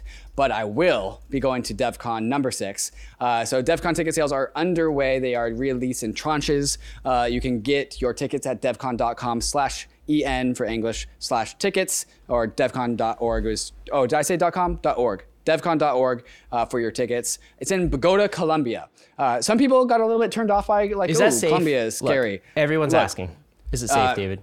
Vital, if Vitalik's going, I'm going, and I'm gonna go anyways, even if he doesn't Looks go. beautiful. I'm definitely going. Uh, like, yo, there Look are hotels and stuff. It's fine. It's fine. Um, yeah. Uh, it's gonna be great. Uh, it's happening in October, like 11th through 14th of October. Uh, so I will certainly be going, uh, which is, uh, yeah, I'm very excited. There is also excited. a special discount for um, students, builders, Mm-hmm. uh, and and particular students from Latin America. So we'll include Mm-hmm. a link to uh, where you can find that as well. Mm-hmm. Um, David, we got some hot stuff coming up next, including questions for you and I from the nation, including Questions is the nation. ETH a, Veb- a Veblen good? Question Yeah, mark. I love this question. What Such is a Veblen question. good? Another question. What's Ryan and David's life like when they're not working? Does that even exist? Who, who let that question in? hot takes from crypto Twitter. Of course, we got a few hot takes for you as well. We'll be right back, but before we get there, we want to tell you about these fantastic sponsors that make Bankless possible. Hey guys, we are back starting with the questions for the nation. As a reminder, if you have a question for David and myself for the roll up, get it in. Go follow us on Twitter. That's Bankless HQ on Twitter. If you have a question for the roll up, we're throwing a thread out there every Wednesday and just add your question to the list. The first here this week is from mymoneyplan.ch. Is ETH a kind of Veblen good? That is a good that's demand increases as its price increases, like designer handbags, the Gucci, the Prada, that sort of thing. Is ETH a Veblen good? David, what do you say? Ryan, the answer is unequivocally yes. Yes, it is. And we have two ways of answering this question. One, we can just kind of reason about this. Um, Ether, the yield, the real real world yield, as in like what you can buy with Ether yields, uh, goes up when Ether price goes up, right? And so, but not. Uh, how am I trying to say this? Okay, so 32 Ether gets you like 5 to 7% yield at like $1,000 price. It'll still get you a 5 to 7% ETH nominated yield at $1,000 or $10,000 or $100,000. So the yield does not go down in real terms as the price goes up, which makes it desirable as price goes up because the, the yield is always the same. Uh, we've also can see this in uh, just the transactional volume of this thing. Whereas we've we were talking about today, Ryan, where the the volume of uh, gas markets or the the gwei prices super low because it's a bear market. But it, when it was a bull market, we had 40, 400, 500, 600 sustained Gwei gas prices for weeks because as like as the economy heats up on Ethereum, more transactions happen on Ethereum, more ether gets burnt, more yield goes to stakers. And so as ether price goes up because the bull market is on, the yields go up, the ETH burn goes up, and the price goes up. And so this turns into a positive feedback loop, which is exactly what a Veblen good is. So this thing actually perpetuates itself forward. Now, it doesn't do that in a short time frame, it does it over like 10, 20 year long horizons. And so this like self-perpetuating bull market, I think will take a long time to play out. But yes, thing, this thing is a Veblen good you also it also gets more liquid as the price goes up that's like a normal property of all assets but it's especially true of, of ether because it has its own native liquidity inside of things like uniswap and balancer and like all these exchanges and so Ethereum provides Ether its own liquidity, which scales with price. Uh, it provides uh, increasing yields as price goes up. So price goes up, but yields increase faster in real terms, not in ETH terms, in real terms. And so is ETH a kind of Veblen good? Does it get more demand as price goes up? The answer, Ryan, is yes. Yes, it does. There it is. All along, ETH wasn't luxury. It wasn't ultrasound money. It was luxury money. luxury. All along. That is a the, terrible the branding. Prada of money. Prada. The Gucci of money, sir. I do not subscribe to this. A Veblen good. That's what you just said, David. I quoted you directly. Let's go to the second question. How does your day, week normally look like in terms of uh, work outside of the hours you record? Would love to know how you guys go about your days. Hmm. Oh, why don't boy. I pull up the Bankless calendar, David, oh, and see no. if there are any hours that you are not recording this week? because I think you might be recording during more daytime hours than you're not recording, sir. Oh yeah, yeah. That, th- this this week was special. Uh, this week was a, I did a lot of podcasts this week. Um, well, why don't well, you answer? What, when you're not recording, what are you doing? Th- this week has been so far wake up at like uh, seven in the morning and then and then kind of clock out at like 7 p.m go get dinner and then come back and write a little bit more for like an hour. Uh, it's for the, this week has been uh, like uh, only bank that's been kind of insane. What is what is it like normally? It's uh, that wake up at seven maybe i clock out at like five go to the gym go get a dinner with a friend and then I come back and start writing more. I don't necessarily think that I have a healthy work life balance. See how fun this is, guys? This is crypto. Well, look, man, when it's a hobby, get a job in crypto, guys. It's also your job. It's kind of hard right. to like separate. Mm-hmm. Yeah. I mean, I have a, I have a similar schedule to you. Is like I wake mm-hmm. up at like 6.30 7.30 i spend some mm-hmm. time with the family yeah. um, i have kids i have a puppy a dog mm-hmm. i do all of my family stuff and then i get into bankless i'm usually like trying to catch up on what happened the previous day yeah is sort of w- where my day starts so that's like email twitter discord telegram digesting yeah. massive amounts of, of information and data and like sorting it, putting it in different places. I, I do all those same steps except I skip email, but then I get Discord messages yeah, from Ryan saying see email. see email or I will screen I will literally screenshot David an email Force me like, to check my email. show this to you. Here you go. and as I just described it, like information sorting, I'm like, oh my god, am I an AI? That was like, is this what I do? I digest information, I sort it. anyway, I do that for a while, and then uh, man, we have so much going on at Bankless. If it's not the podcast, it's um, mm-hmm. look at the newsletter, trying to mm-hmm. improve mm-hmm. the, the product. Uh, we're launching a new website.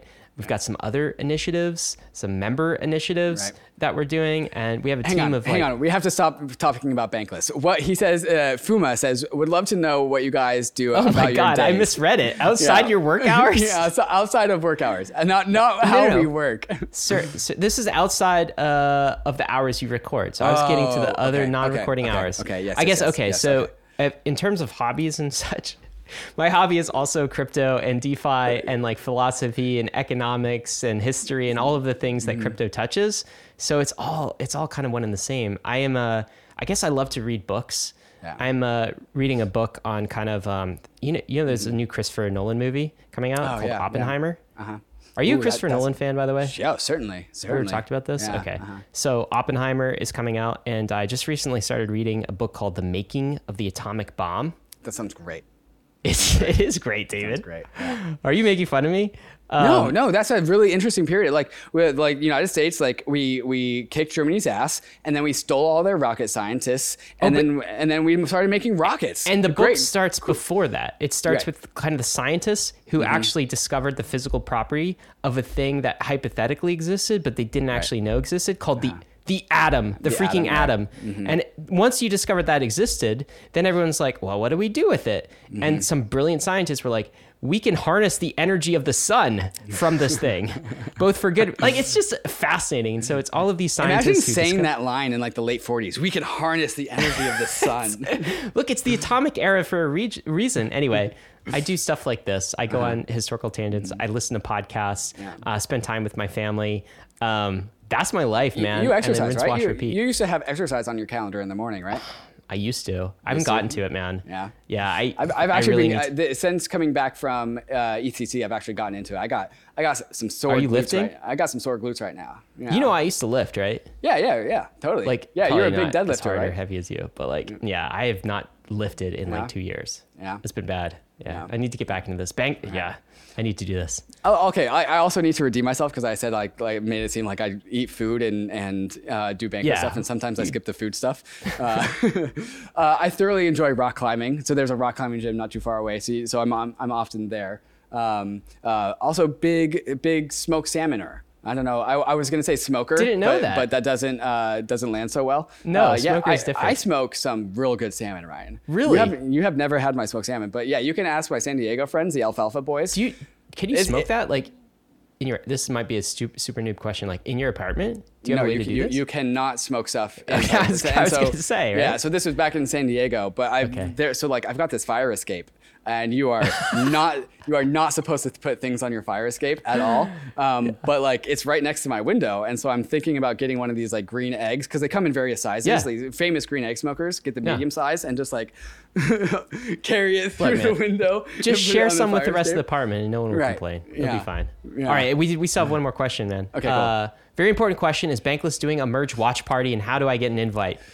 We are going to be a part of a merge watch party. We will not be hosting the merge watch party. The actual merge watch party will be done by the Ethereum Foundation on the Ethereum Foundation YouTube, and me and Ryan will be there, or at least I will. Uh, and but the, it will be the Goerli testnet that we will be ho- hosting a watch party. Hosting a watch party. Did you just say at least I will, dude? I'm not missing the merge live event. You kidding me? I'm just. I don't. It's virtual, right? I don't have to appear in person.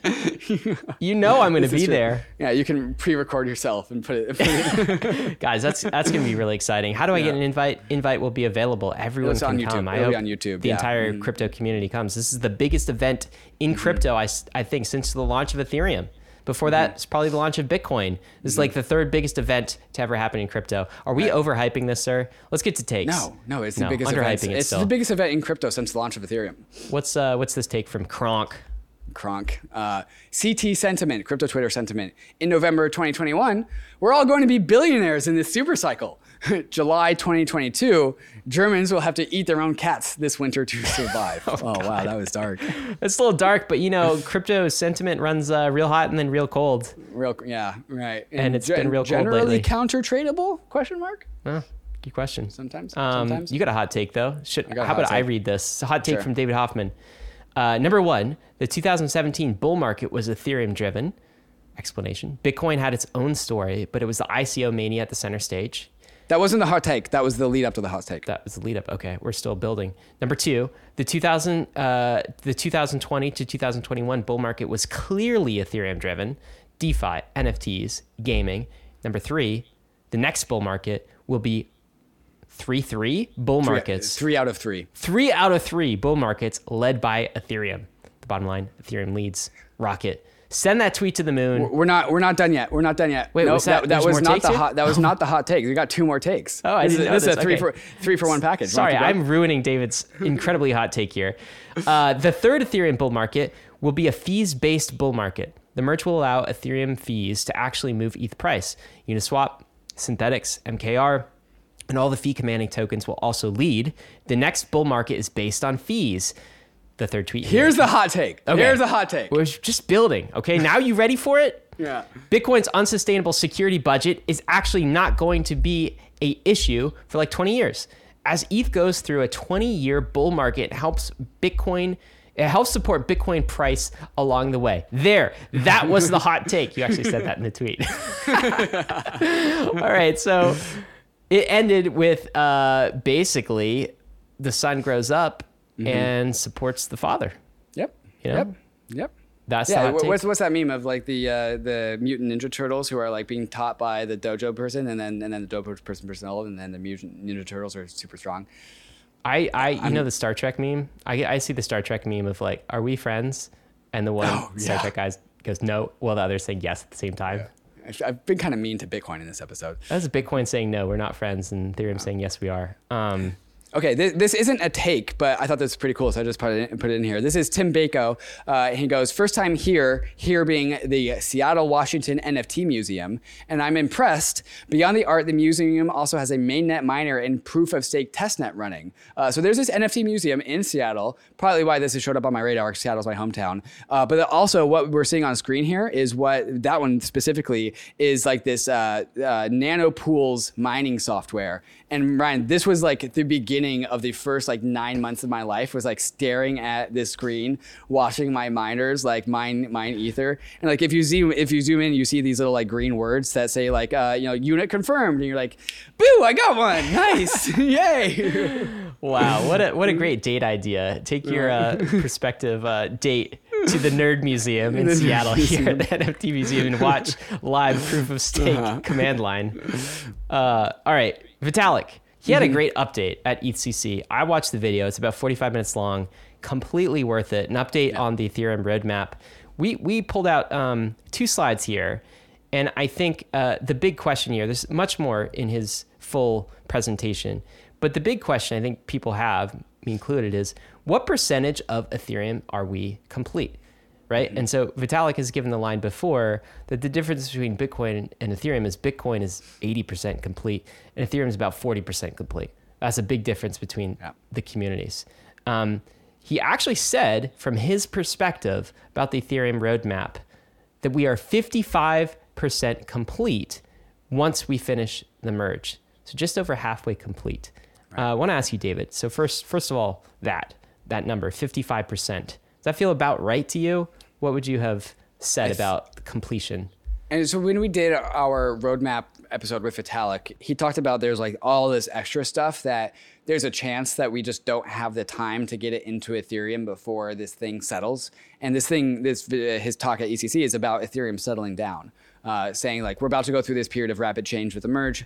After that, we need to let things like stabilize. Um, but like there's a lot of things in the Ethereum roadmap that like are kind of far out there, um, and we might not actually get to it before we like learn or accidentally unlearn how to coordinate, which is a feature, not a bug. Like eventually these things, these blockchains need to calcify. So I think when Vitalik says that post merge we're at 55% done, he's accounting for if we did absolutely everything on the Ethereum roadmap and we never really calcified before we like were unable to get some of the last remaining things on. Um, and so I think that's that 55% measurement. What uh, what are we looking at here? Because this chart, I think, tells a story here. Right. And uh, describe the axis for Yeah. us and the, the shape of this uh, line here. Yeah, so we're, we're seeing we're seeing an S curve, right? And uh, the vertical axis is the capability of the system. So as we go higher, the capability goes up, and then the uh, the horizontal axis is of course time, and then we have this we are here, and where we are is like right before the steepest part of the S. So we are on what Vitalik is saying is with the merge, we are on the cusp of the most the period of the most rapid change. A lot and of things are increasing going to change capability. and and yes and, and increasing capability like yes um, like blockchains aren't necessarily supposed to go through rapid change so this is a compromise that we're making because we know that we can make a more performant system higher capabilities of course but then what he's he's saying is like okay we're about to go through the merge uh, and like that's going to change a bunch of things after that like yo we need to chill we need to let things like steep a little bit. Like we need to, we can focus on some other things other than the protocol. Also, the developers need to break. Uh, so like we, we're gonna go through this period of rapid change, and then we're gonna chill. Then But he's also chill. saying he's also saying that uh, over time, you know, big criticism of Ethereum is it's, over, it's always changing. It's like Right. that's only the case right now. It is Right. eventually the S curve kind of like curves down, and it stops. It ossifies to a Right. certain level of capability. And even in this chart, not the X curve, uh, the, not not the same S curve, the curve of the complexity of the system. So the this, the chart that we were talking about previously was the capability, and then this next chart that we're now going to look at is the, complexity. complexity of the system. Yes. And so the we Good are point. here is we are right up to the point of maximum complexity. We're about to go into maximum complexity, and so what Vitalik's saying is once we get to that point of maximum complexity, we should start becoming less complex, not more. removing complex. things, removing extraneous things. He Yeah, actually gives is, example the, in the, in the the purge presentation. in Yeah. the whole like purge, purge, merge, whatever thing. Yeah, exactly. Purge, the great purge, the great Ethereum purge. I'm here for Purging. it. David, those are the takes. What are you bullish on this week? You know, Ryan, you know how I recorded a bunch of podcasts this week? yes, Yeah. yes, I do. yeah, I'm bullish on all the podcasts I record. What's your favorite? You have to just name one that you no, recorded I so have far. three. I have three. Um, What are your three favorites? Uh, so you know the cypherpunk t-shirts that we that we made out of the Bankless DAO? Oh yeah, I interviewed one of the names that's on the cypherpunk shirt. David Chaum. David Chaum coming on the podcast. Uh, so that that was just an honor. The we, we stand this crypto industry stands on the shoulders of giants, uh, and I got to interview one. Uh, so that's coming out. Uh, I also did this pod, the food podcast, the food podcast I've been talking about. Uh, Yes. Not what you expect, but the cool thing about it is we use very similar words like uh, anti-fragility and. Uh, like the decentralization of our food supply and did how you like did you crypto pill this nutritionist or was he? he's already crypto pilled. oh really? Yeah, he's already crypto pilled. So he like he leaned into this with me and he's like, Oh. we like we have a debt to pay to our soil because we have not been like reintroducing nutrients back Debt into to our pay to uh, our soil. Yes, dude. And so like Wait, he's like, we okay, ha- we've had fiat soil this whole time. We've had, we're, we've had fiat soil, and like now we need to like change our far, because we have been borrowing and pulling out nutrients from our soil, leaving it empty, and we need to put nutrients back into it. We need to start saving nutrients more than we are borrowing nutrients. this is some Saifedean Ammous type level stuff here, David. Dude, it was really, really no, but it's really, really good. Uh, Saifedean Ammous is like he's acceptable at Okay. the best. Um, but like we have to have this soft landing, if you will, of how we change the way we produce our food, or else if we don't, we're going to like overreach and then crash. Like these are the same principles of decentralization, anti-fragility, like savings and debt, but we apply all of these same words that we've been using in crypto to like this food crisis that's coming. It's like it's it's one thing when like we have a crisis in financial markets, Ryan, because we can just kind of print money. You can't print food. Like what happens as a result of that is people starve. And so I actually this was one of it's a really good podcast from a content perspective. But Ryan, it's also one of the like I think one of the most pub, important podcasts that I've ever created uh, because of like how important this information is. You you have my attention, sir. I will be listening to this Please, one. please, please listen. Please Uh, what else And number number three is all the EthCC videos of the EthCC interview with Vitalik, 30 minutes long. That's out. Kane Warwick is out. Uh, I talked to Kane about. I think I teased this last week. I talked to Kane about his fight with Su Zhu. Uh, just talked a to a lot, bunch of. so a lot of this content, by the way, is coming on YouTube. All right. Yes. But special thing for people listening to the podcast primarily, we are doing a massive content dump on Saturday where we're releasing all is it seven or eight of these EthCC episodes? Eight. Yeah. All at once. all at once. That's a- just a Uh, fun eight, experiment. Eight hours, but broken up into eight different episodes, so Yeah. you can you know pick and choose as you see fit. Yeah, get get the full ETH experiment, right? So you could listen to six out of eight, or you know, listen to all eight, listen to all Listen eight all eight. twice. Listen, listen definitely to all eight. listen to all eight. Yeah, yeah. They're all definitely ad ad reduced. Ad reduced. You go- went from six minutes down to like less than two minutes. So you're welcome. Awesome, Uh. Ryan, what are you bullish on? Uh, what am I bullish on? You know what? Uh, DeFi tokens. Okay, so the Hasu podcast that we are releasing on Monday, the theme of that episode was supposed to be um, how we fix DeFi tokens. But the actual content was a bit more bearish and turned into a question of can we fix DeFi tokens? And the truth is, Hasu wasn't 100% sold that we could. And yet, as we had this discussion about all of the flaws with DeFi token accrual mechanisms right now and the regulatory landscape that um, exists, the difficulties, by the end of that episode, David, I was more bullish because I see these, all of the difficulties that we outlined, though they are um, large, are also surmountable. Right. Like it's, these are problems that can be solved. We've solved them before in humanity. Exactly. And so I left that episode more bullish on DeFi tokens, particularly at their current values. When you see like the Uniswap, we were talking about that case, how much money it's printing. David, I was just running the math and 70, 78 uh, million dollars a day. Was that what it was? Something like that. 7.8. Uh, what was it per day? 7.8 million dollars a day. Seven point eight million dollars a day. So what is that? Um, seven point eight million dollars. Four hundred and uh, wait, wait, forty six. I'll- I'll- 50 million a year is what that amounts to. Is that it? No, no, it's 2.9 billion 2.9 billion? a year. Is seven, it- seven, 7.8 times 365 is 2.85 Oh, billion. yes, of course. Yes. Sorry. I was multiplying that only by six, not 365. 2.8 billion. Where the fuck did you get six from? I don't know why the six was in my calculator instead. Uh, proof of humanity right here. I can't calculate everything. Um, so need to $2.8 restart dollars. And like that's just one protocol. And Right. anyway, I am I am bullish on DeFi token in the future. I think the problems ahead of us from a governance perspective are completely solvable. Um, I think regulatory is an issue; it's an obstacle, but actually the constraints that regulatory have given us. I mean, we're growing in a different way, in a different direction, uh, and they're okay, and they they will also be removed over time. So DeFi tokens is the thing I'm bullish on, David. I will have to say that the fees collected by Uniswap, $2.8 billion of fees, are fees that are paid to liquidity providers and you have to pay them. So I think Uniswap fairly might get 5% of those fees. If it took a five, oh, that's a pretty steep charge. Uh, but let's run that number $140 million a year. Uh, in revenue for Uniswap. If Uniswap took a 5% cut on the 0.03% average trading fees of Uniswap LPs, 142 million a year. And what's the cost of that? Like very low, a couple million. right? So this is kind of it's kind of close to profit at that level. Yeah. Um, Yeah, really cool. I am similarly bullish. Meme of the week, As- sir. If, if we can fix, if we, we can fix DeFi tokens by fixing DAO governance, got to fix DAO governance first. True, true. That's uh that's the topic of Yeah. Monday's podcast. Yeah. David, meme of the week. What are we looking at? Meme of the week. Here we go.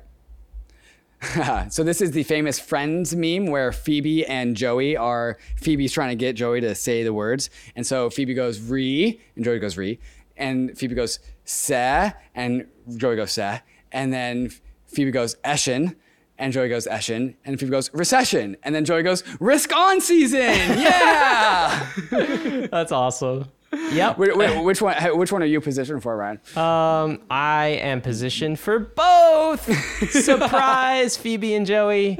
I got both sides. That's the crypto barbell strategy, risk my friend. on recession. The crypto barbell strategies all weather okay Yeah. that means you have cash on one side you have crypto on the other side you get the maximum risk on and then you also have the safe haven Mm-hmm. risk off and nothing in the middle that's me yeah, That's a good meme. This is one of the better memes you've had. Nice, nice meme. Yeah, who did this? Nice meme. Uh, some intern that works with uh, Hsaka Trades, Oh, whoever cool, that is. cool. That's Crypto some up and coming meme lord talent here. Guys as Yeah. always crypto is risky. None of this has been financial advice. Never is on bankless. You could definitely lose what you put in but we are headed west. This is the frontier. It's not for everyone but we're glad you're with us on the bankless journey. Thanks a lot